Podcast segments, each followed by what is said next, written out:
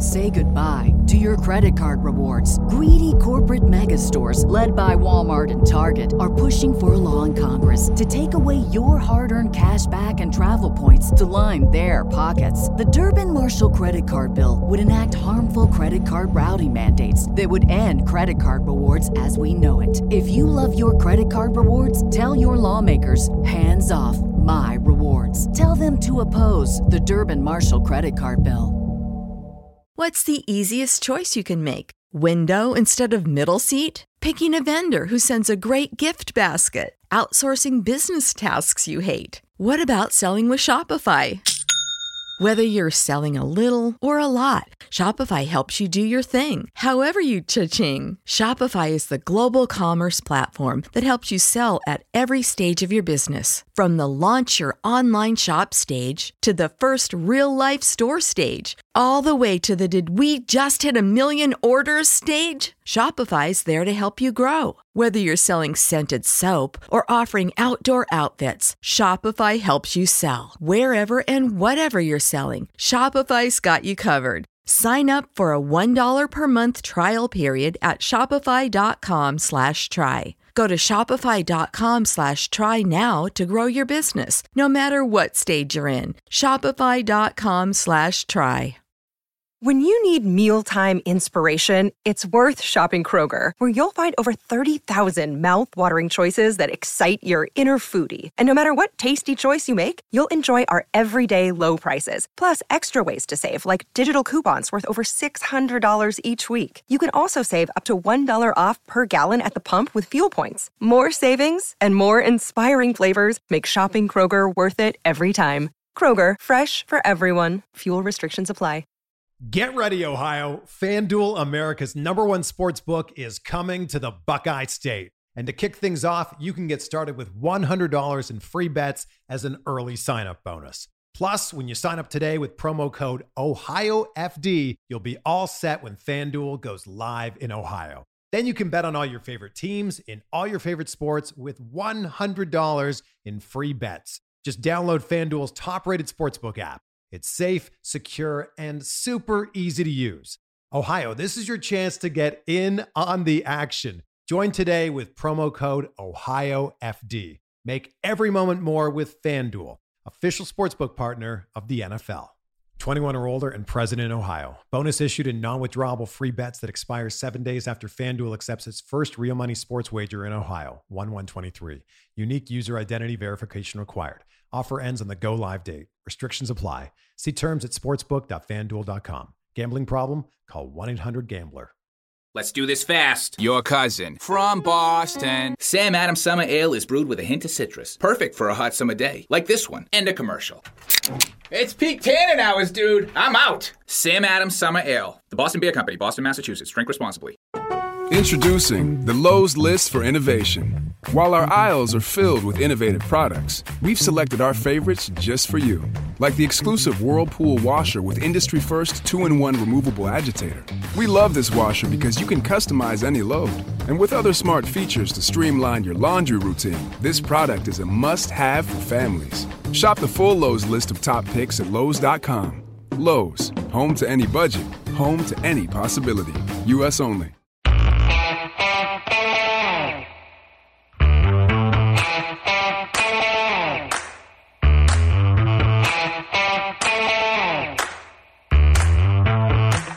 All right, it's another film study. Uh, if hopefully you're all caught up and you listened to us go through the really break down the defense yesterday. Today we're going to break down the offense. So, Ken McKusick, how you doing? Life's good, Josh. How about you? I'm doing good. You know, until I got your show notes a few minutes ago, I thought you were going to break down Ray Lewis on Dancing with the Stars this week. Yeah, how how cool was that? I just saw a little bit of video from it. It looks like Ray might have lost some weight. I don't know. You're you're up on me. I didn't see anything of it. So you so you know a little bit more than me, but uh, there, there was a little there's a little video. They put a very attractive woman in front of him, and he's dancing a little bit in the background. I couldn't actually tell it was Ray Lewis because it's like kind of like a small Twitter video. Well, right. He's he's wearing purple. I saw I saw a little plea from him to for Raven fans to vote for him to stay on the show. I guess that's how the show works. I don't know. I've never seen it. But anyway, we're going to focus on on the field, focus on the Ravens and the this dominant offense that struggled a little bit more than we expected, but still put up really good numbers. And to have that conversation with us, we're welcoming Tim Jenkins, who you may know from YouTube. Uh, he has the channel Edgar Allen, where he breaks down film. Tim, how's it going? Hey, Josh. I'm going. I'm doing well. Thanks for having me. No problem. Now, are you prepared to talk Ray Lewis on Dancing with the Stars? I'm I'm unprepared. All right. All right. Then in that case, uh, Tim, why don't you tell us a little bit, kind of introduce yourself to our listeners first about I know I know your YouTube channel. I know you're pretty active over at Purple Flock. What got you into this and uh, and everything? Well, I would um, yeah, I would I'm part of the message boards over at Purple Flock, and uh, I'd probably blame a guy over there for getting me onto the uh, YouTube. A guy uh, goes by the name of Joey Flex. Um, he suggested it when I was putting co- a couple of the GIF things up, and I just started, I guess, about a year ago, putting up uh, Ravens uh, Raven centric uh, video, doing my best to break the stuff down and um, learn a little bit about the game as I'm doing it, um, and just started from there. All right, All that's right. great. All right, Ken, uh, let me hand it over to you guys to really dig into this offense. All right. Well, let's just take a minute, Tim, because I think the state of the division is close to as euphoric is not the right word to describe the division, but the for Ravens fans, it's about as close to uh, utopian as it could be, with a one and five record for the other three teams and the Ravens at two and zero. Oh. What do you think about the other teams in the division right now? Um, I tell you, I, I, got home and watched uh, second quarter, third quarter of the Browns last night, and just watching Mayfield, he he looked uh, uh, a little unsettled to me, uh, certainly inaccurate, and I was surprised to see that. I was glad to see it, but a little surprised. Um, I like Chubb as a back, um, but I was not overall that impressed with them. Um, as a unit. And I, maybe that's because they're not coming together just yet. I don't know. I thought uh, uh, Mayfield struggled uh, with four man pressures and reading behind that pressure. Um, that was my impression from watching them last night. That's definitely if if you can get four man pressure with any kind of consistency, that's obviously the easiest way to win football games. We saw how much that that flustered Flacco over the years when he was in Baltimore uh, particularly when Cincinnati of all of, of the teams that the Ravens played most regularly could do it.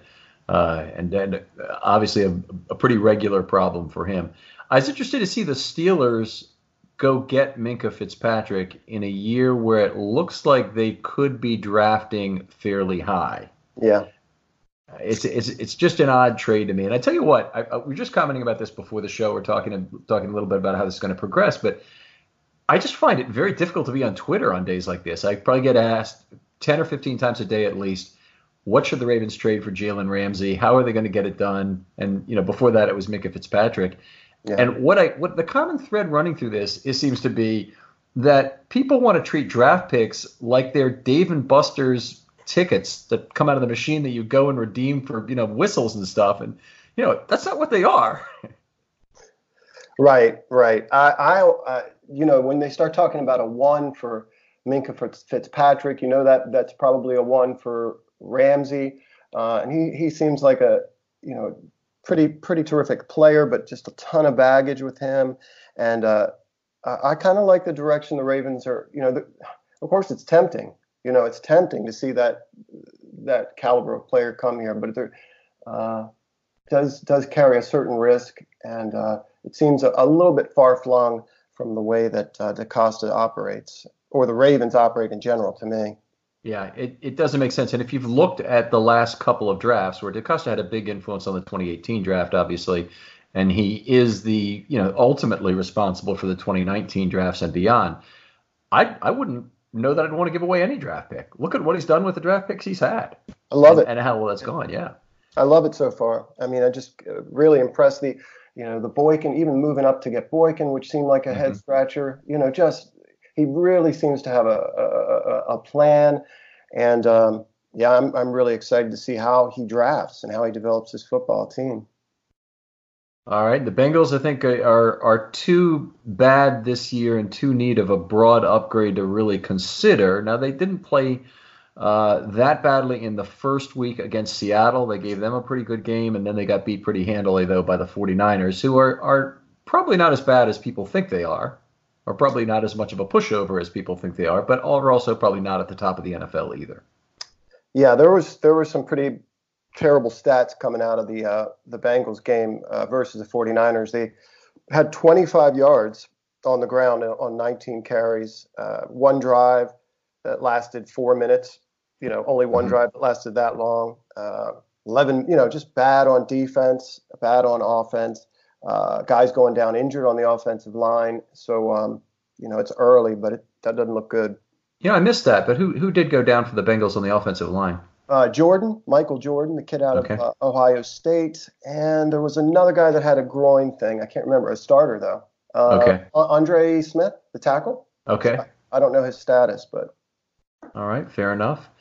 Uh, okay, well, let's move on and, and, talk a little bit about the Ravens offense because that's what we want to focus on today. And I, I think everybody really wants to hear about Lamar Jackson, so let's give them what they want and talk about him first. Obviously, it was a step back as a passing game for Lamar in this case. I have some stats I'm going to get to a little later on this, but I think the thing to be excited about, at least from my perspective, was how well he ran the ball, and in particular, what these runs did to reduce variance of the offense. Uh, and that was that was very much the 2018 formula to win was to have a dominating defense paired up with a low variance offense is able to grind out a lot of first downs, maintain long drives, and not turn the ball over, hopefully. And in 2018, they, they had some fumbles, but they didn't lose too many of them. They've yet to turn the ball over this year.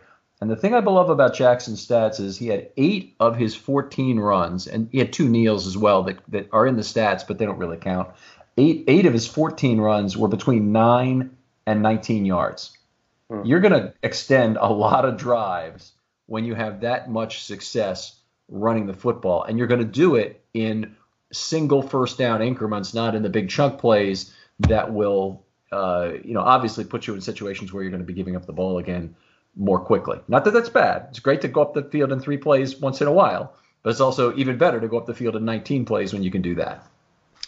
Yeah, there, there were several plays where you know that that his running just has to rip the heart out of the defense. Cer- certain conversions that he made on third down, um, that just you know only so many players are going to do that. And he's just he's just you know just a spectacular weapon. And I think I think if I was sort of holding out uh, an expectation, let's say that they would not run him as much. Mm-hmm. Um, they ran him in the first quarter down uh, uh, near the goal line, I think, inside the 10, and he got whacked. So uh, they're not they are not going to be shy about designed runs. I don't think he's going to run as much, but um, they're going to use him running the football. And um, I, one of the runs that he made where he got the edge, oh, it was in the third quarter, I think. It's just amazing. Did he outrun an angle? Um, Left side edge or right side? Right side. I think it was uh, Swearinger coming right at at him. He only had one decent run on the right side, and that was that nine-yard run that came up a yard short of a first down, but it was it was a good one.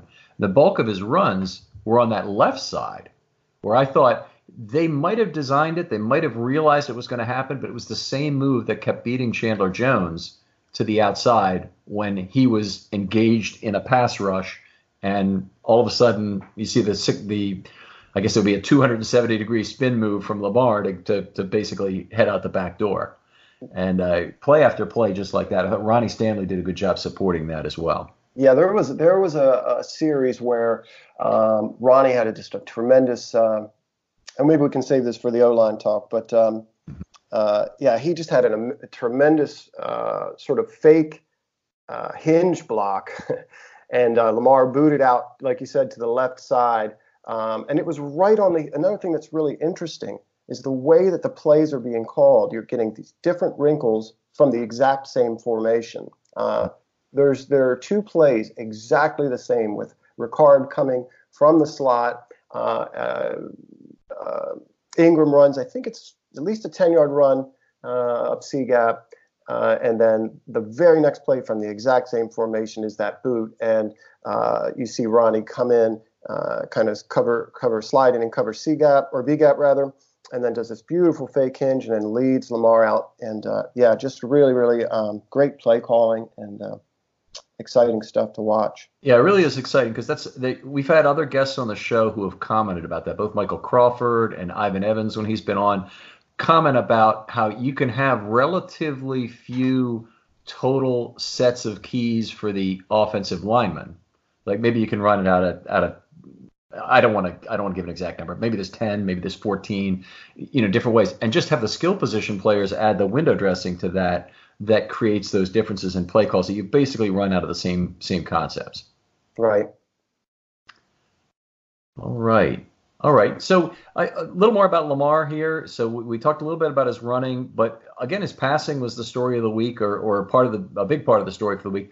He didn't have quite the air yards or the YAC he had in that first game, but then he'll never have another game like that in his entire career. I think it's probably only a 25% chance he ever has a game as good. There's only been about seven since the merger that have been as good among the 158.3 perfect quarterback ratings.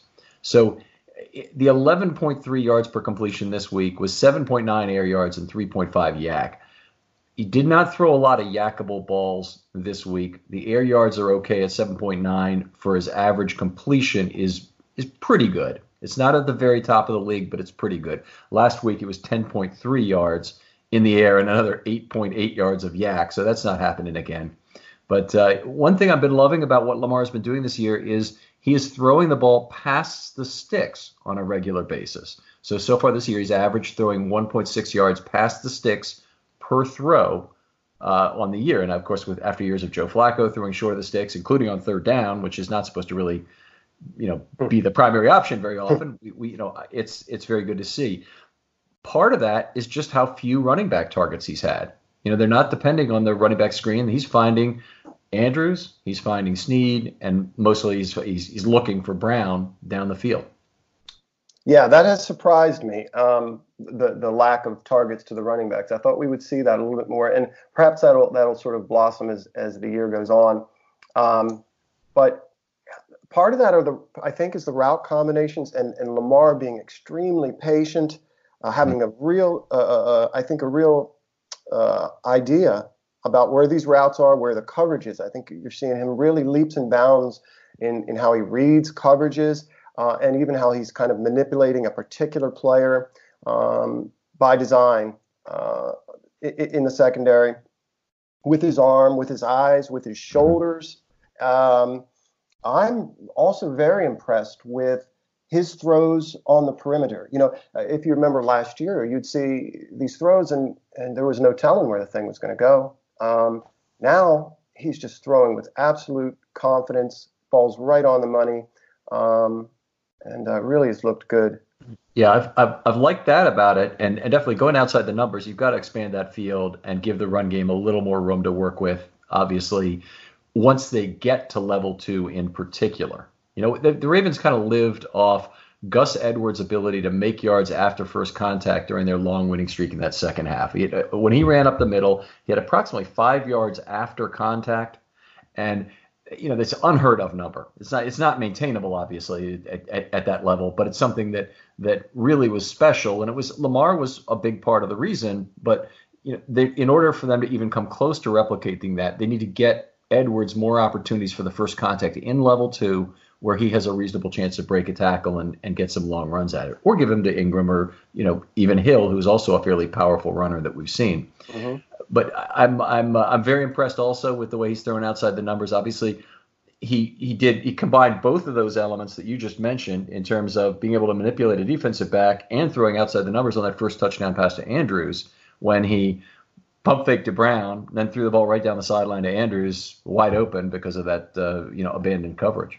Beautiful, beautiful. They and and the other component there you get the uh, the the orbit motion with uh, with uh, Marquise. He's coming outside of Lamar in the back behind him, and uh, you, as you mentioned, Ken, he he turns Lamar turns his shoulder that way, mm-hmm. um, and the other component is Snead runs that post uh, route, that deep post, which which holds clears out. Yeah, and you see Mark Andrews uh, sort of run in an arc, kind of take an outward angle as if to be blocking for that bubble for that screen, and the you see the uh, the uh, cornerback try to get outside of him, which clears the inside for Mark, and Mark gets up that seam, and that's all she wrote.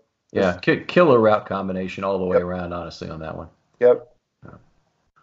All right. I mean, it's, it's just it is wonderful to be sitting here as a Ravens fan, not with any of the past five offensive coordinators or so, going back to well, going back to everyone, going back to Fassel probably, or or, or even before then, but not having any of the past offensive coordinators where you knew a lot of what they were trying to do, and a lot of what they were trying to do was dictated by what Flacco really wanted to do in terms of throwing the ball short. And I, I'm not, I don't mean to beat on Joe too much, but they, they have they've had very little that was new other than the Kubiak period where they could really adapt well to what he offered. But I think that that Roman has done a fabulous job of using exactly what Lamar is good at to the maximum effect. In fact, that, that probably goes for a much broader set of offensive players. But we'll start with Lamar in mm-hmm. terms of.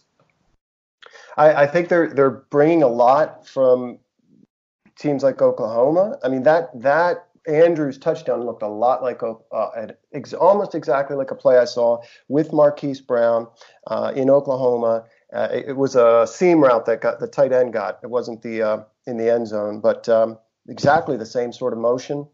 And um, the thing I like, it, to your point about the the Flacco era, you would watch those route combinations, and guys would just go out and run um, a route. You know, there was never in, these options. There was never um, running to grass, and that you're seeing that more. You're seeing guys running to space. Um, uh, there was a nice sit down in week one where Marquise and Lamar were on the same page, and it was beautiful. Where Lamar, or rather Marquise, sat down because of a deep off coverage right at the sticks uh, and got a first down. And it looked like he had a three way read to me. It looked like um, uh, if, if he was being pressed, he could read the center center of the field and, and run a post, or, or he could go uh, with a fade. But uh, he was being covered with off coverage, sat it down, and Lamar saw the exact same thing, and he hit him.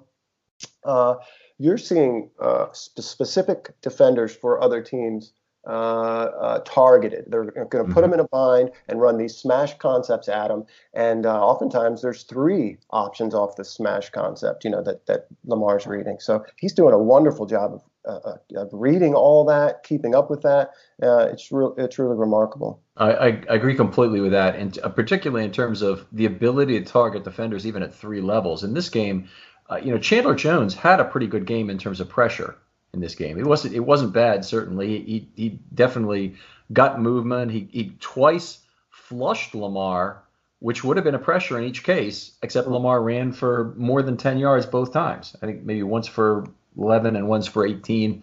Might have been 11 and 14, but anyway, you get the idea. Is that is that you know I would normally go through the offensive line scoring and give a, a, a negative two score to Ronnie Stanley on each of those plays, but Lamar bailed him out in each case, and and I you know he he, he instead gets a zero on the play. So anyway, good stuff and uh, and uh, really happy to see him manipulating players at all level. The thing that that Lamar did to Minkah Fitzpatrick in Week One, I mean, there hasn't been a cornerback. I mean, first of all, Minkah Fitzpatrick, I think, is a pretty good cornerback, but he had a historically bad game in Week One because they were able to isolate him in places where he shouldn't have been. Covering Marquise Brown deep is is one of those places, and uh, and it was it was it was just very nice to see them be able to take advantage of those one-on-one matchups they had and really go after the guy.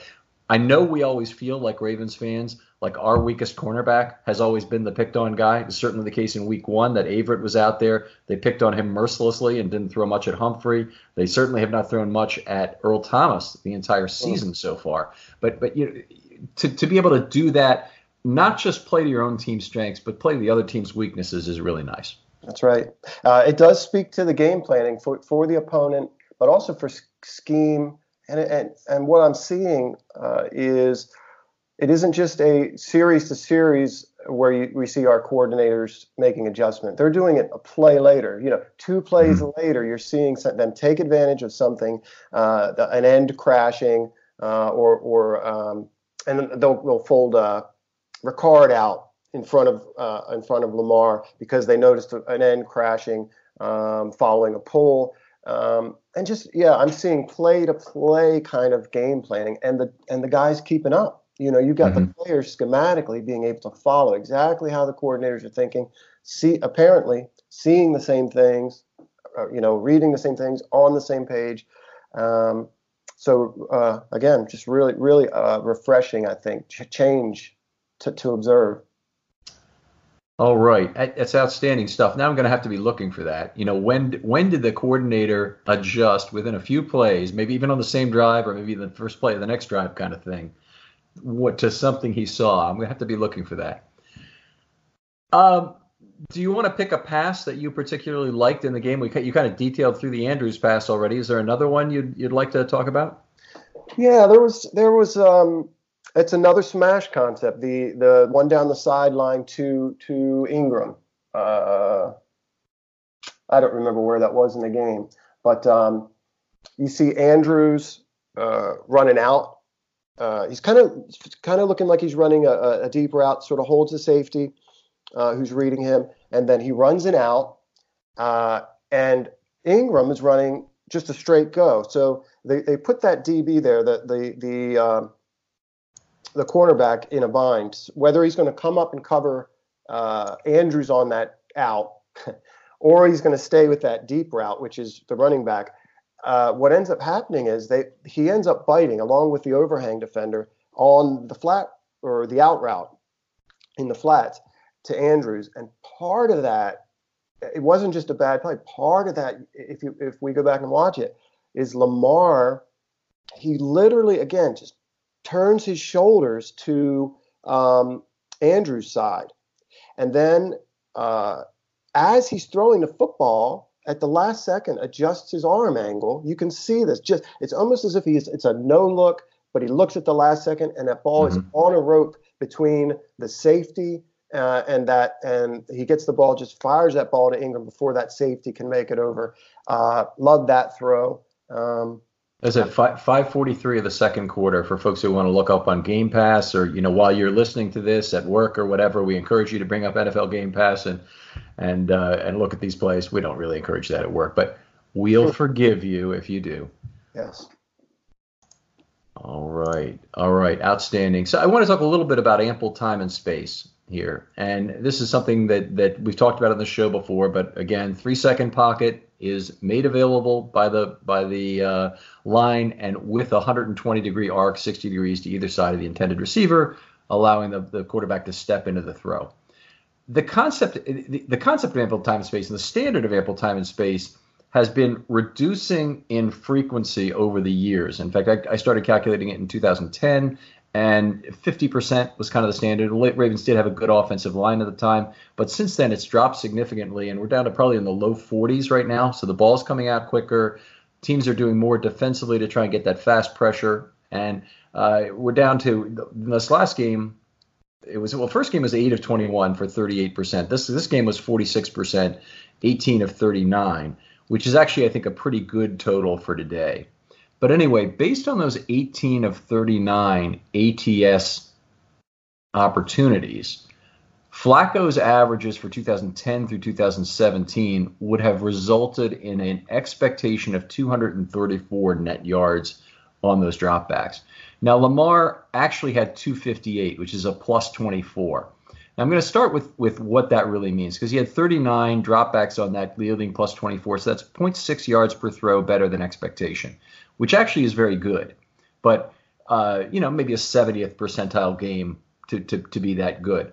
But after he had a plus 204 game in 21 throws, that's almost 10 yards per throw better than expected. We have completely lost the scale of what a good game is hmm. for performing, uh, you know, relative to the opportunity set. So very exciting to see Lamar back up his unbelievable game with a game that was still pretty good. And I know but there are advanced metrics that say he didn't complete as many passes as he should have. He certainly didn't have as much YAC um, as he might have had, but he also completed more throws with more air yards than the typical quarterback would. So uh, exciting to see him back up a, an unbelievably great game, one of the best in league history, with still a good game.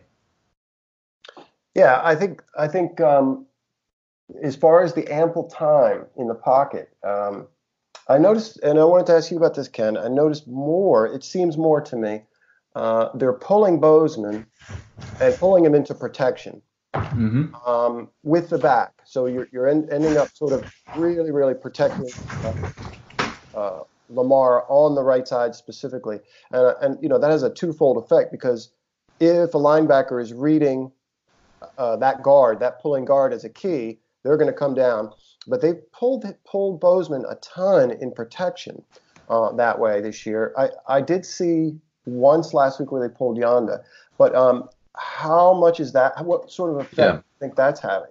Uh, it's it's it looks like it's a positive thing. They pulled him four times in on passing plays in this game. Just looking over my score sheet here, the big one was the 24-yard pass on the fifth play of the first drive of quarter two, the first full drive. And I do not have the target on that. I'm not looking at it. It was a 24-yard pass. I think it was the play before Ingram caught the 20-yard pass. So I'd have to go back and look who that was. I, if I had to bet, it's Andrews, but I don't know for sure. That was Andrews. That was. Yep. All right. So uh, there was that, and honestly, he it was incomplete all all other three times that they rotated pr- protection. That's actually a fairly ancient concept for the Ravens, and the Ravens used to run it a lot when they ran unbalanced.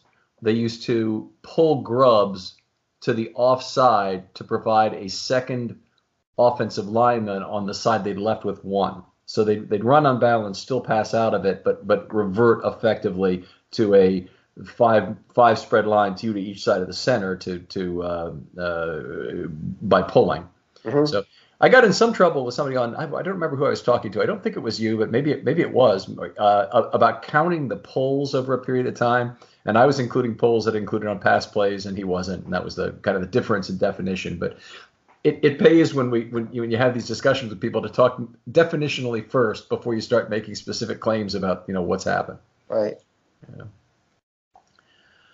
All right. Well, uh, maybe we should move on to the offensive line scoring. And, and Edgar, this is what I really thought we'd have a great discussion about because I know this is something that you really enjoy and and uh, do deal a lot with in your videos and whatnot. And uh, I thought we'd just talk through the players one at a time, and and you know let's just have a back and forth on each one as we go. I'm going to start with Ronnie Stanley, who um, he rebounded from a from a bad game one. He had a pair of holding penalties. One of them was kind of ticky tack against the Dolphins, but he scored very well in this game, and he really only allowed one negative play as I scored it, and I gave him a third of the sack by Peters, where Bozeman got pretty badly run over. But on that same play, Stanley would have given up a pressure normally, and he allowed the po- phone the pocket to be phone boothed. So I gave him a third of the sack on that play, and Bozeman two thirds. Um, just kind of along my lines that it usually takes more than one to get a sack in the NFL. Usually a couple of mistakes have to be made along the line, and you really have to put those together in shares to, to get a meaningful uh, result. Otherwise, I would mention the two flushes he allowed, which which resulted in runs of 14 and 11. Um, he made two beautiful extended level two blocks to lead runs of 18 and 11, uh, with the last one coming on Ingram's run Uh huh. At at, uh, at the end of the game. And, and I think you mentioned you you noticed another uh, another block on that run, if I recall. Yes, uh, Seth Roberts really just a, a stellar, stellar job on that run. Just a key part of the game, and uh, he comes from out. He's lined up out wide, uh, outside the numbers, and just sprints to get that alley corner. Uh, um, and his guy, the guy that's guarding him, uh, comes over too late and gets sort of an arm tackle of Ingram that ru- Ingram runs through, but he clears that lane for Ingram to get through. It's Seth Roberts coming all the way from outside of the numbers uh, and getting on that alley. Everybody, you know, it's a mosh pit at that point, right on that side of the line anyway. But he gets that that end guy, uh, and it's just pure effort. Really a fine, fine play by him. All right, outstanding stuff. Anything else? Any other notes about about Stanley in terms of his play in this game? I I really every time I watch Stanley, my the word that came to mind that he was battling. I, I just really felt like he played hard this game and and held up well out on the outside.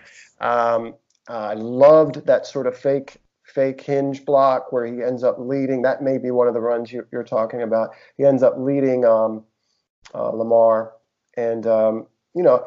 Uh, Ronnie's Ronnie is a good to very good tackle, and I think you're seeing a more um, athletic uh, even more athletic version of him this year. And I, am curious to see how much he will be used in a pull uh, pulling role. Do you, do you remember mm-hmm. in the first week they they got him out there with uh, the center with Skura uh, and Justice Hill on the edge, and um, uh, so I didn't see him too much or, or, too much outside of that, but um, yeah, no pulls this week. Just to just to let you know, he had six blocks in level two which often is the equivalent, I don't call it the equivalent, but it's the mobility uh, contribution that a left tackle can make on a run that goes right. They have to get into level two quickly, and Stanley's one of the few left tackles in the game that really has the feet to do that.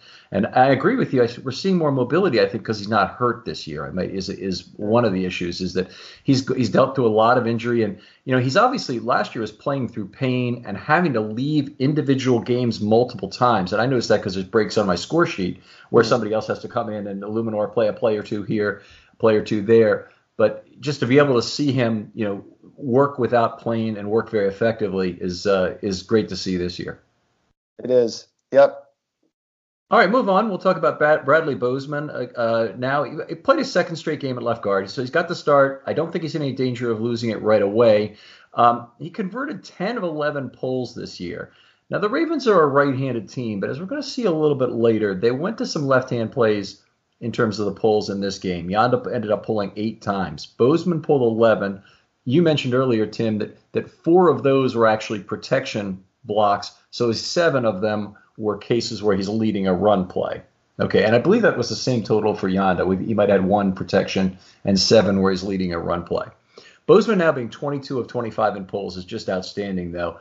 Uh, it's it's exactly what they need from him kind of at the minimum to contribute at that left guard. I don't mean 22 out of 25. I mean the generalized ability to pull from left to right and not have that be a problem in terms of mobility, not have that be a problem in terms of getting a quick start on the play or not giving it away or all the things that go with that. And he's really come through. I mean, more than I would have reasonably expected, but you know, he's a guy who had 230 scored snaps last year, you know, more than that including penalties. So it's not he's not just starting out at the position. Right. Uh, I think you're dead on. I think, you know, in terms of the guy at left guard that they like pulling, uh, they need a left guard who's going to pull, and he's the guy that they trust doing it right now. And as you said, he's pulling a lot, and and that that that pull into protection uh, has been used, I think, pretty effectively because of the linebackers coming down. Uh, I think uh, you said that only one of those plays actually converted to anything, but but um, mm-hmm but yeah, you do see the linebackers coming up on it. Um, so just the idea that he's pulling, um, but perhaps to what end, you know, is interesting to me. Uh, and I think he's been very, very uh, effective in that that that crazy tandem with Ricard, Boyle, and he, mm-hmm. or, any of the H backs types, just getting getting uh, uh, out there on the edge and blocking or out in front and blocking.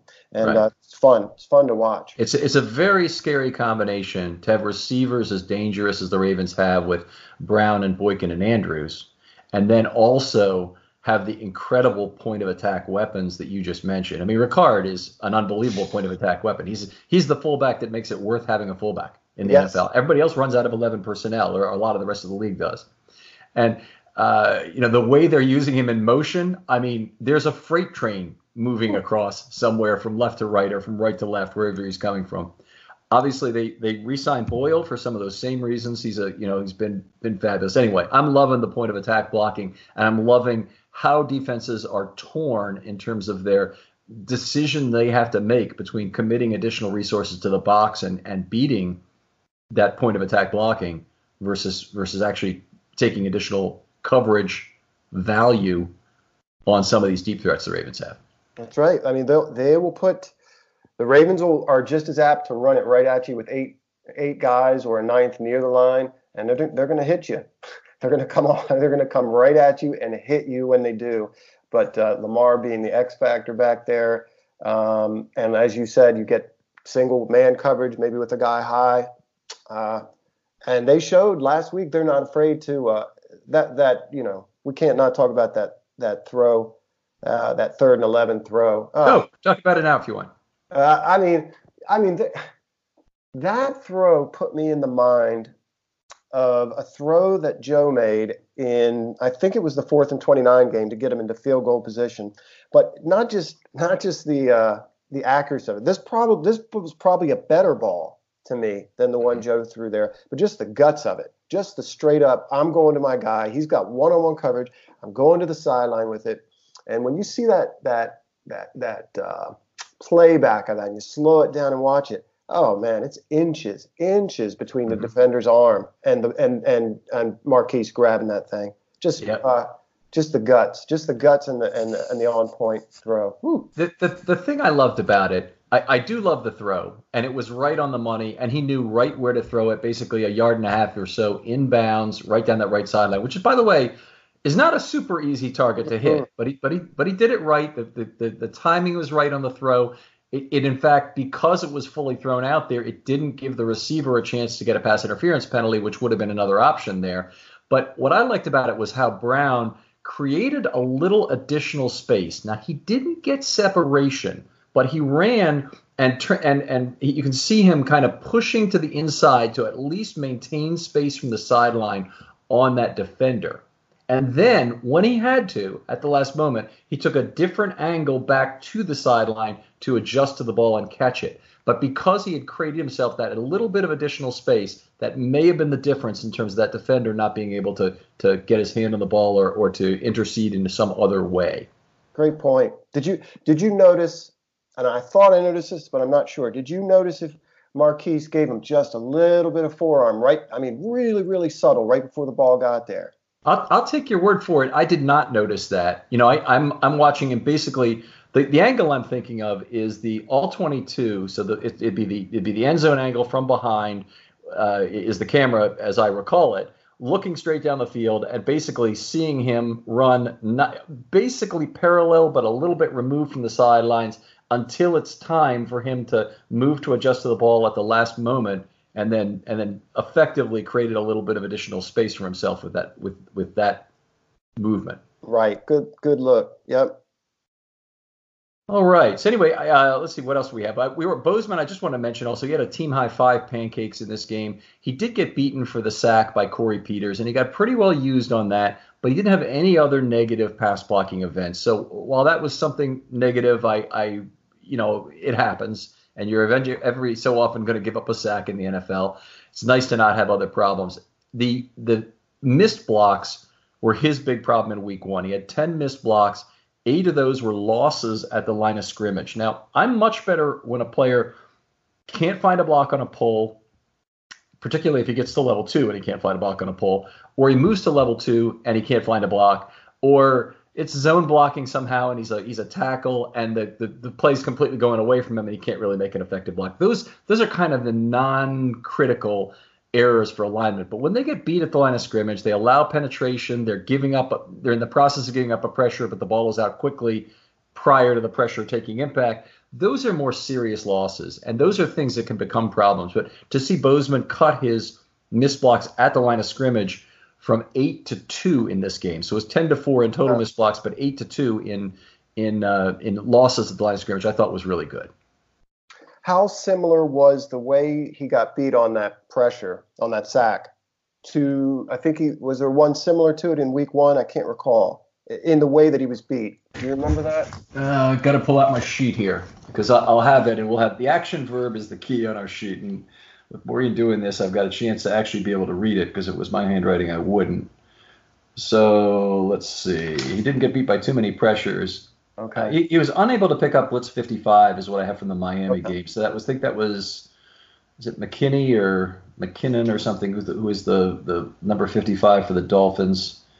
Uh, and I have one more, uh, bulled by 95. That's Godchaux and then another one where we had a half pressure. I don't think that's one, the one you're talking about, probably. So, uh, I, am simple answer is I'm not sure, but I, yeah, I, I, I, know what you're, you're you're you're trying to see. Was there another one where he's just completely overwhelmed by somebody? Yeah. Yeah. Yeah, I have a vague recollection of it, but but I, I can't pinpoint which which play. All right. All right. Well, anyway, B plus for Bozeman in the game. Let's let's move on here. We're we're obviously taking some time here, but we're enjoying this, and so it's nice to be able to take our time sometimes.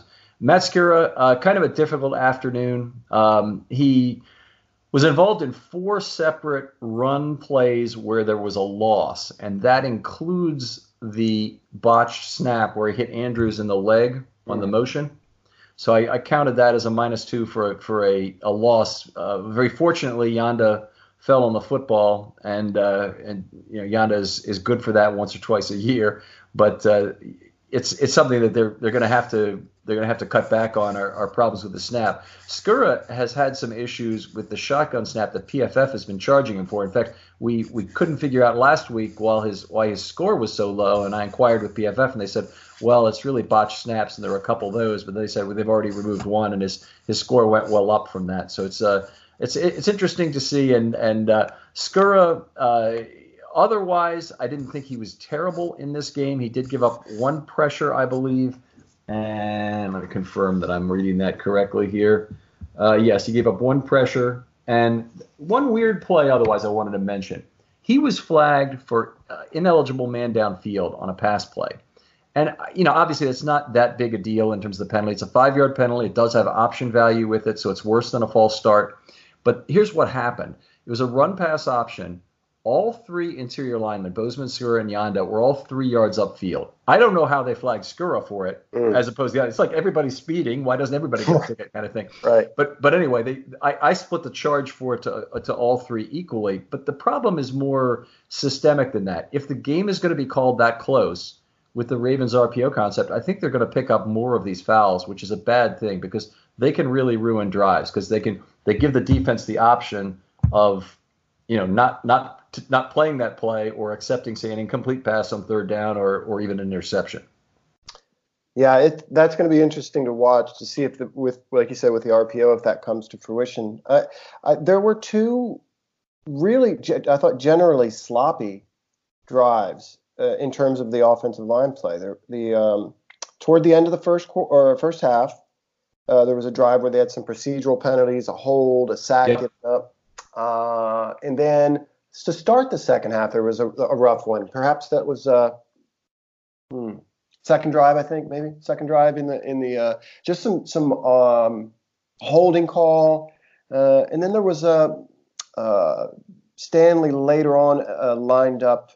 Um, was illegal illegally somehow after a big play. Yeah, that wasn't him. That was that was the receivers Brown and I think Brown and Stanley were each flagged once for an illegal formation in this game, but in, e- in each case it was the receiver not lining up oh. properly. The, the linemen were fine, but they were uncovered.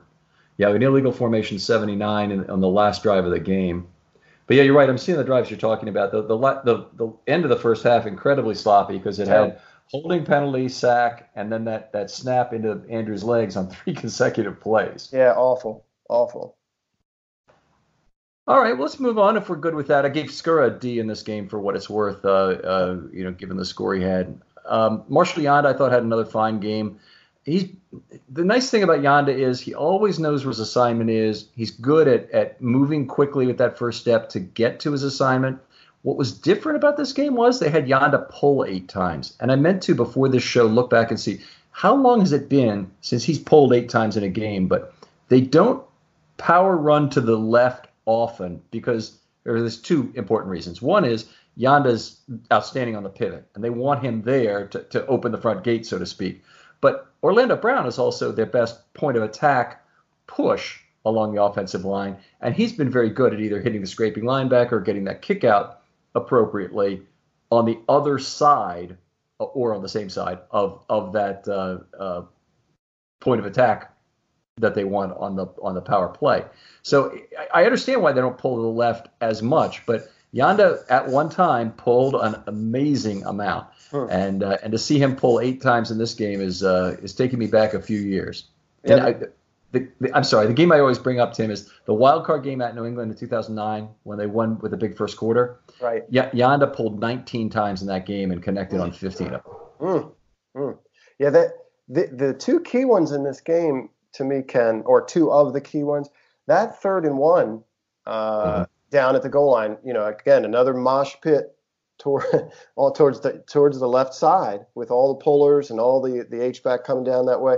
But it's Yanda who pulls, and Ingram's extremely patient there, and that's who he follows to get that that little little one and a half yards that we needed and seal the thing. And um, the I think he pulls on that second and 12, 11 yard run for Ingram as well. I think he pulls on that. Um, so those two two fourth quarter runs, very very key. Um, Yep, he pulled on that. Four of those last four of those last six plays they had, he, he was pulling, but he was pulling. You're you're absolutely right. It's interesting that that that uh, you're seeing them using all four of those guys in pulls. Skura, uh, left guard, left tackle, uh, right guard. You know, a little more it seems. Um, so perhaps they will run a little bit more to the left side this year. Um, uh, probably with Hill, like the way they did in the first week. Um, they need to get out on the perimeter a little bit more. Mm-hmm. Um, I think, and, and, he's the guy to do it. Uh, he and Lamar, of course, but um, yeah. Exciting again, Yanda and A. Uh, Orlando Brown we'll talk about. Now, Orlando had the best game of his career in week one. Uh, he took a big step back in this game, unfortunately we know about the two holding calls. One of those actually became a sack. If you're going to hold somebody, go ahead and hold them. and and you know you're, you're, not once the flag is out, the flag is done. And Cassius Marsh was able to get his hand on Lamar's jersey and rip it. So there was fair fair amount of evidence for that for a while, and eventually take him down for the sack. And that was late in the first quarter. Uh, I washed out Browning's Brown's holding for scoring uh, purposes because he got a minus six on the sack anyway, which would have been the same charge for the hold. But then he had another one. He held Suggs, and that negated the nine yard run by Hill to the right. And and like most holds, it probably wasn't necessary to stop right. the play. I don't think Suggs would have gotten would have been able to catch Hill on the edge there. But uh, but it was kind of a bummer. He did give up three and a half pressures in the game. Two of those were bull rushes by Suggs. I don't know how Suggs scored on PFF this uh, this week, but I, I thought he had a pretty good game personally. I know he didn't have a sack, but I thought he was effective, and Brown was uh, unfortunately the uh, recipient of some of that. Yeah, I um I wonder I I'm a little suspicious of Brown still, um, uh, particularly holding up against one on one in pass protection, mm-hmm. and I, I, wonder how much the um, the uh, coaches trust him in that. You know, uh, a lot of times they're they're they're rolling uh, uh help to his side, uh, and you know he's a young player, but um, uh, and last year he was a rookie, but you could see, you know, just big heavy feet, not great technique, and um, my opinion, for whatever it's worth, was that he that the grades that he was given were from PFF. Mm-hmm. seemed a little high to me. Um, but uh, you know, I'm I'm rooting for the guy. I'm watching him uh, and hoping that he improves. Um, but it's not when he gets one on one with a guy. It does not surprise me. He's beaten, um, unfortunately. Yeah, I, I didn't. We've talked about this enough on the show that I I, I feel, should feel bad about bringing this up again. But they finally charged Brown with this sack in this game, and for the longest time, I know they score this properly at PFF, where they'll give him a negative score on each of these plays that he's making a contribution to sacks. And I had seven of them last year, five one thirds and two two thirds, including that playoff game where he had two, the, both of the two two thirds. Mm-hmm. And they kept tweeting out all these things that accentuated the fact that he had zero sacks by their system. Well, all that means is they're not really apportioning out all the sack shares, unfortunately. So I was sad to see it, but I'm glad this should finally stop those sorts of tweets about Orlando Brown now that they've actually given him a sack on record. There we go. All right. James Hurst in for one jumbo formation, made his only block, so uh, uh, we don't That's really right. need to talk about him. but uh, I'll tell you, we do need to talk about one thing about him is that to make room for Troy, for not for Troy, for Kennedy, they allowed Gregory Senat to walk, and the Chiefs pick him up on Monday, so he's he is no longer a Raven. It's a big big loss. The Ravens picked up another guy for their practice squad who I've never heard of, a guard, but they are really naked now at left tackle in terms of of what they would do if anything happened to Stanley. Hmm. Uh, yeah, I I uh, I guess they would be leaning on Hurst or um, perhaps Mekari.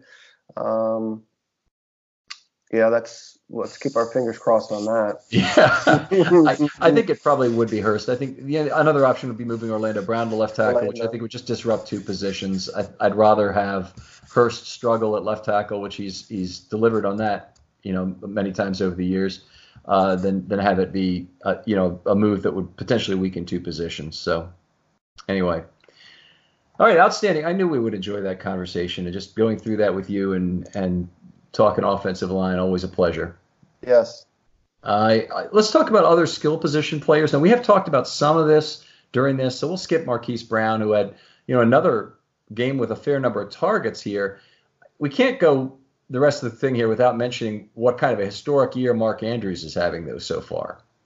And he's got 16 receptions now and 17 targets. Okay, for starters, that's outrageous.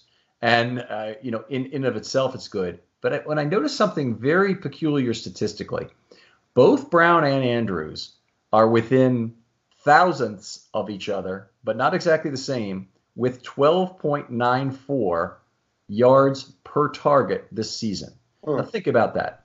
12.94 yards per reception for a receiver is outstanding, but 12.94 yards per target is normally reserved for, for people in the high teens and even 20 yards per catch. It is a very rare number. And to put this in in uh, context, there's only been three Ravens receivers in their history who've ever reached 10 yards per reception, and those are Derrick Alexander in 1996 with 10.27, Todd Heap in 2010 with 10.32. And do you want to take a guess, Tim, at who the who the number one is prior to prior to this year? Got me. Mark Andrews, 2018 at 11.04. Wow. wow. That's a great stat. Wow. So, I mean, 11.04, both those guys right now are 1.9 yards ahead of the pace. Now, I know there's more 400 hitter, hitters in April than there are at the end of the season. So I'm not pretending like they can keep this up necessarily for the whole year, but they're, they're, they're running at a historic rate right now, and they seem to be very favored targets. And it'll be interesting to see what they can do. Yeah, that, that 2018 uh, reference about Mark. That that speaks there. Uh, he, he's he is uh, open, seemingly uncoverable. You know, mm-hmm. Uh, they know that he's throwing the football half the time, and he he just bodies guys. Um, when he has to. There, there was a play right before the Ingram throw, and that was the one where they pulled uh, Bozeman into protection. And Skura does it. Generally, Skura will do a pretty good job when he has to come over and, and, and cover uh, against a gap being spiked to either side on those pulls. But anyway, uh, I thought Lamar, on that particular play, we see Lamar step up into the pocket. I think he's working the pocket well, too, back to Lamar. But he steps up just a little bit for a little bit of pressure outside. He's watching, he's watching for Nick Boyle behind the linebackers.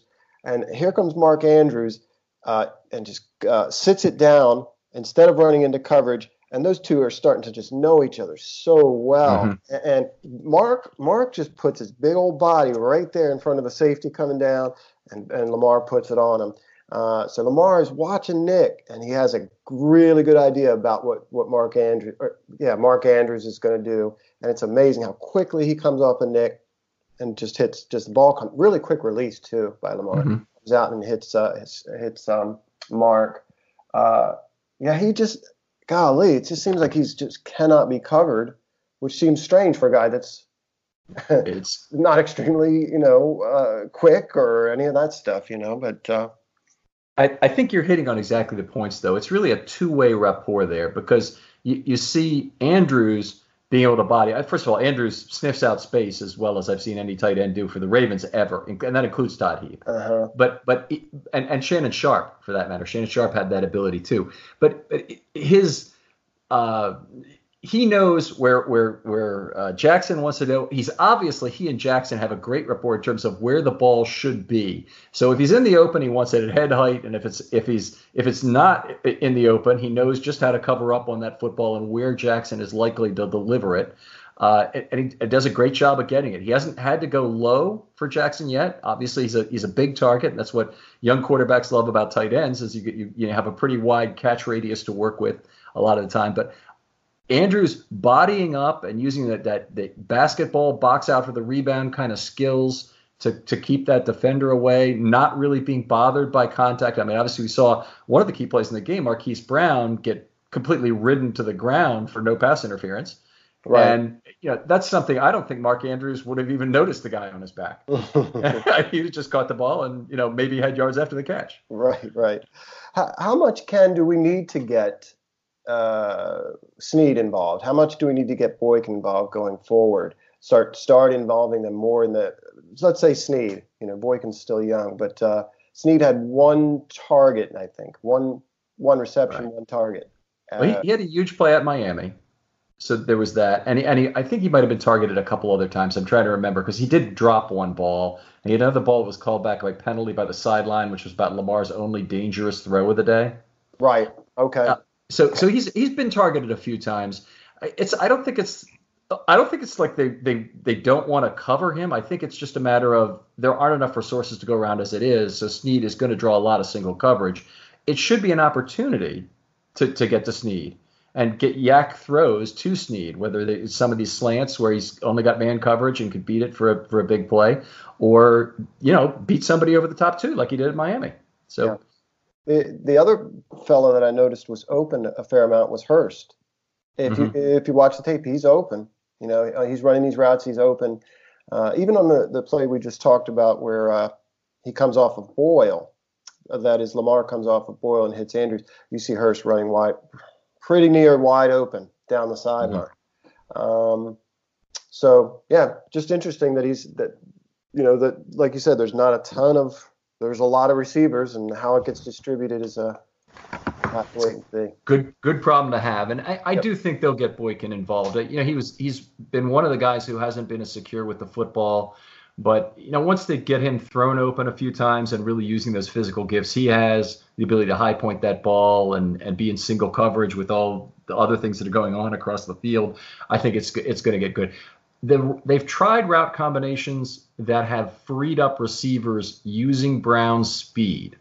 And I think there, there there will be more opportunities to do that. And pairing him up with Boykin may be the way to get him really going at some point, whether that's you know this week or next week. Uh, you know, to really get him a few catches and, and get on the board. They they obviously were trying to do that during the preseason. Mm-hmm. They they targeted him like crazy in those first what first couple of games or the first quarter of the second and third game. I forget exactly which ones it was, but it just had a ton of targets. Yeah, he, he had one on one on the outside, and Lamar went to him. Uh, it looked like he had a, a step on the uh, the DB, and I'd like to have seen him kind of get on top of him, uh, and he doesn't. He kind of runs with him, continues to run with him instead of getting on top of the receiver there. And I think it might have been an overthrow anyway, but um, he did have a nice Boykin did have a nice catch on the sideline. I haven't gone back to watch it, but my that was my uh, uh, inclination watching it live. Uh, do you remember that? Did Boykin have a grab he, on did, the sideline? He, had one catch, and I'm trying to remember where it was, and it's not on my score sheet here, so I have to go back and, and do this. I I, I think we got to leave it for, for, for next time, but you're right okay. that uh, he did have one catch there. Um, I think we, we need to get our mailbag here, and we're a little bit behind on the show, so let's talk MVPs for this game in terms of uh, you know we kind of do them hockey stars from three to one. And I'll let you start if you want, and and give me your number three guy, or do whatever you want. Uh, I, I, ooh, it's a tough one. I'm going to go with the three that you have: a- Andrews, Jackson Brown. uh, uh, uh, not Jackson Browne, the singer. Uh, Andrews. I'm going to put Jackson. I'm going to start with Andrews. Let's go with Andrews first. Okay, so Andrews is number one or number three? Number three. Okay, number three. Okay, so my guy, my guy's Marquise Brown, number three.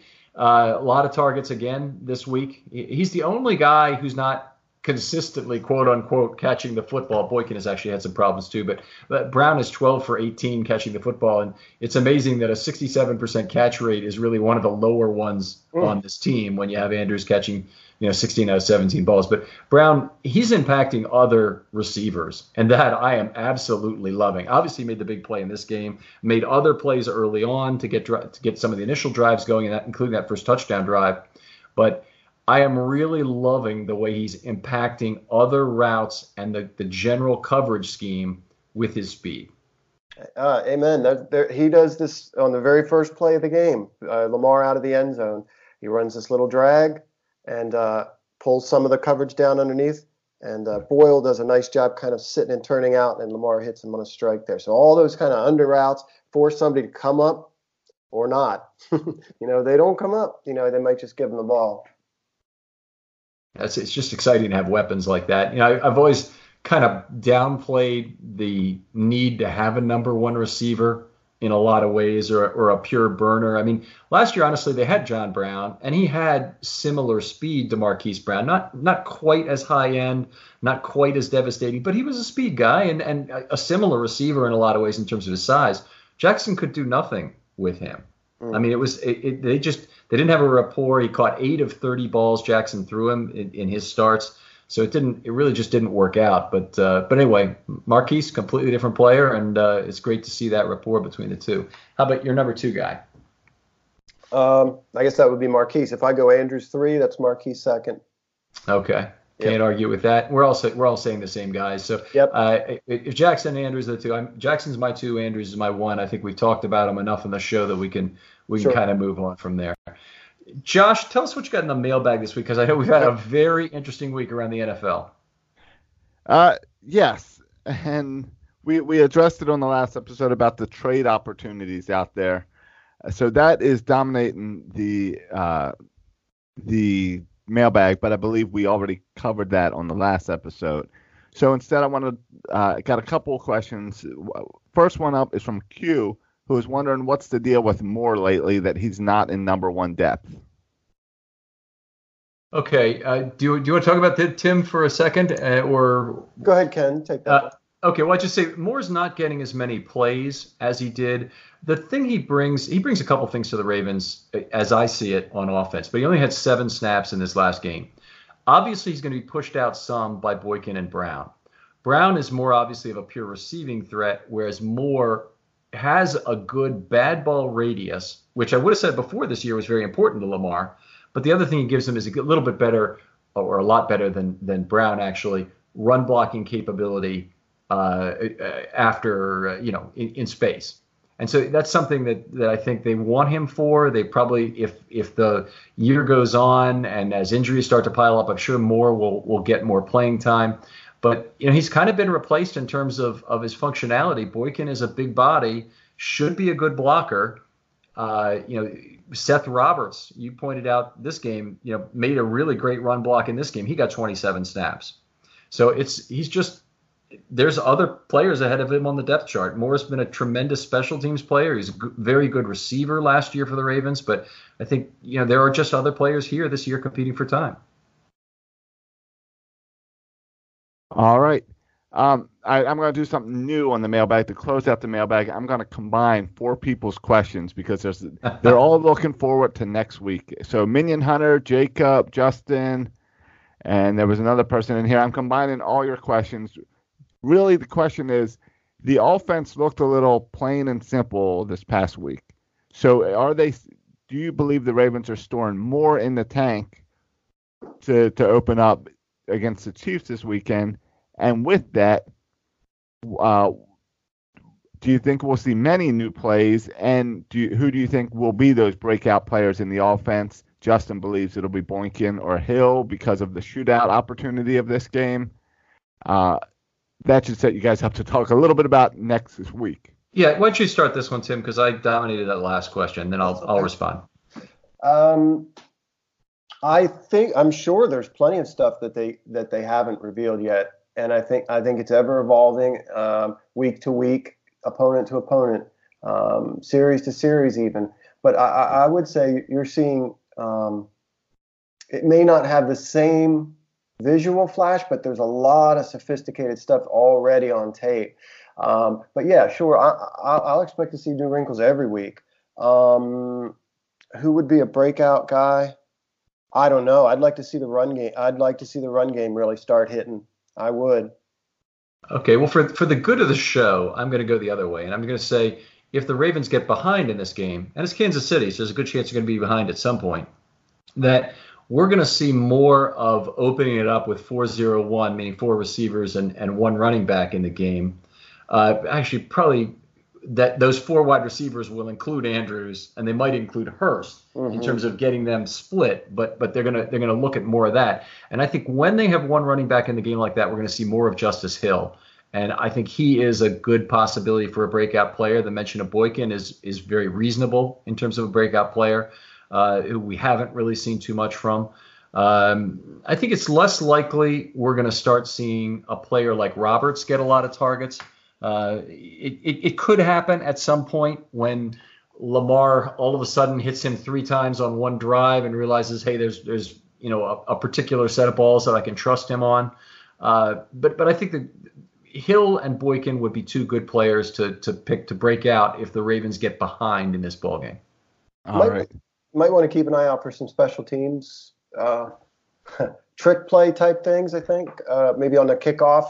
Um, I don't know. Just a thought. Try to get the uh, get an extra possession. Maybe something a trick play uh, from. Uh, right. So you're talking right. about an onside kick. Some, something, yeah, some sort of an extra. Yeah. Well, when you're when you're pulling off a, a trick special team play against the Dolphins when you're dominating them already. Clearly, when you need to win a game in a tough battle, those are always an option. Mm-hmm. Um, it's appeared on Sunday that Lamar, a lot of his deep balls were were going a little bit too far. Uh, is that something to be concerned about? Do we know what caused that? Is it just a misconnection, it misrunning routes, or just a little too amped up? What do you think? I, I will start. Please, you know, follow on Tim. But uh, you know, you don't complete as many long balls as you do shorter balls. And Lamar had a astounding historic week in week one in terms of connecting on the deep ball. Uh, he also had a couple of misses in week one where he overthrew an open Brown. Once on the, what was recalled by penalty, and another time that was just one of his three incompletes on the day. So, you know, I'm not surprised to see some incomplete passes, and I'm very thrilled that he hit the one that really mattered, right on the money. Yeah, he, he missed a couple. He missed a couple sort of over over the linebackers in between the safety and the linebackers. Um, but Ken's right. I mean, just watching the uh, May, Mayfield game, you know, for two series, the guy missed three throws last night, and uh, Lamar's just dynamic and uh, he's improving. I love the way that guy studies all the reports, you know, how he works with these guys. Um, and you also enjoy this great camaraderie. You know, there's so much that goes along with Lamar. Um, I, I, I wouldn't surprise me to see you know a couple more misses. He's going to miss throws, and um, but but as Ken said, there was just some spe- spectacular stuff, and he's gutsy. He's gutsy as a thrower of the football too. So uh, yeah, I, I'm gonna I'm gonna want to respond to that because I saw a stat today that I thought was fantastic. He is near the bottom of the league in terms of aggressive throws. In fact, he's ninth best in the league for the fewest throws thrown with a defending player within one yard at 12.3%. And to me, that was fantastic. And at the top end of that, by the way, um, you know, Drew Brees is 8.3%, Mahomes 9.1, Garoppolo after that. But so it is good quarterbacks that tend to be there. It oftentimes is the guys who are trailing in games who are forced to hit into tight windows, like Ryan Fitzpatrick and uh, Deshaun Watson so far this year, Kyler Murray, who have these more aggressive throw profiles, and Fitzpatrick has 28% aggressive throws this year. Mm. But the, the, the point I'm making is that Lamar Jackson's interceptions aren't down by accident. He's making very good decisions. He's throwing his receivers open. He has the speed in receivers to throw those guys open, so they're helping too. And those aggressive throws being down is is a very cool stat uh, that Lamar has quietly accomplished with all the other very loud accomplishments. Yeah, there's there's um, separation out there too. There's guys that he's hitting that are are, are clear, and I wonder if that has an effect on it as well. Um, but yeah, I can't think of too many dangerous throws. You mentioned the one to Snead in week one where he kind of mm-hmm. threw it into triple. Co- it looked like it almost triple coverage yeah. there. It was tipped up and Snead got it. Yeah. yeah. yeah. All right. Uh, well, that'll do it for the mailbag. Now, continue to get your questions in as we will be uh, doing a Know Your Foe episode in just a couple of days to really look ahead to this Chiefs game on Sunday. Uh, Tim, tell me about your YouTube channel. Uh, the it's the channel's called Edgar Allen, uh, Edgar A L L E N. Uh, it's really just for Ravens fans. It's a something I like doing just so all of us can kind of watch. You know, so all of us can watch these plays a little more closely. Um, and yeah, it's just for for uh, Ravens fans. Okay, so well well done stuff. I just want to say there's several people out doing YouTube videos, and Co- Coach Evans is there, Edgar right. Allen is there, and I'm trying to think of the third one. I, I meant to mention. Oh, Justin, Ingrid. who we had on the show, Ingrid. Yeah, Ingrid. Yeah, yeah. So All just right. go ahead. I'm sorry. No, I mean that's what I was going to say. Is yeah, there's great content over there on YouTube. You should be checking it out. Um, and uh, Tim, thanks for joining us. Ken, what's going on over at FilmStudyRavens.com? Uh, you got the usual stuff this week. Three podcasts. This is the second of the three. The offense. We're going to do the Know Your Foe with a guy named Will Fight. Great name there. Mm-hmm. Uh, who is who is a Kansas City Chiefs expert. Tim, I can't even tell you how much we've enjoyed this. I knew this was going to be good based on the online discussion we've had about the offensive line and, and other elements. I just I I didn't have any idea that it would be quite this good. We'd love to have you on again sometime later in the season, talk about the offense. We do this on a rotating basis, so but but you know the good ones we want to have back a second time. Let's put it that way. I'm grateful, man. Thank you so much for having me. I really enjoyed it. All right, guys. We'll talk later.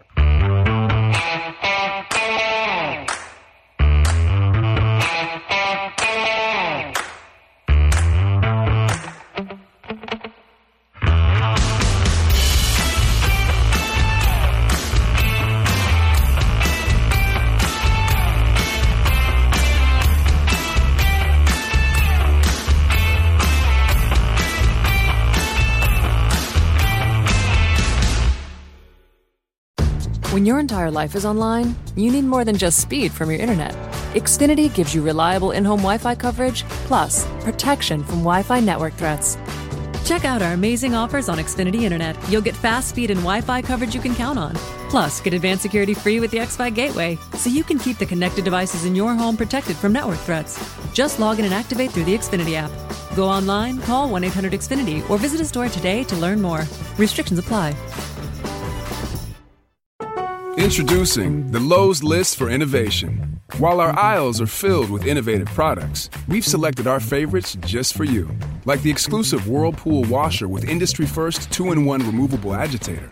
We love this washer because you can customize any load. And with other smart features to streamline your laundry routine, this product is a must have for families. Shop the full Lowe's list of top picks at Lowe's.com. Lowe's, home to any budget, home to any possibility. U.S. only.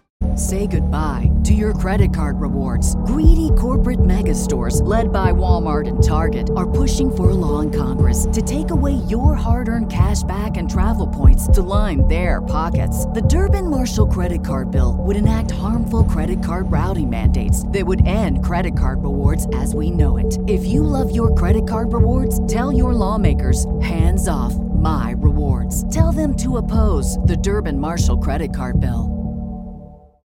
When you need mealtime inspiration, it's worth shopping Kroger, where you'll find over 30,000 mouthwatering choices that excite your inner foodie. And no matter what tasty choice you make, you'll enjoy our everyday low prices, plus extra ways to save, like digital coupons worth over $600 each week. You can also save up to $1 off per gallon at the pump with fuel points. More savings and more inspiring flavors make shopping Kroger worth it every time. Kroger, fresh for everyone. Fuel restrictions apply.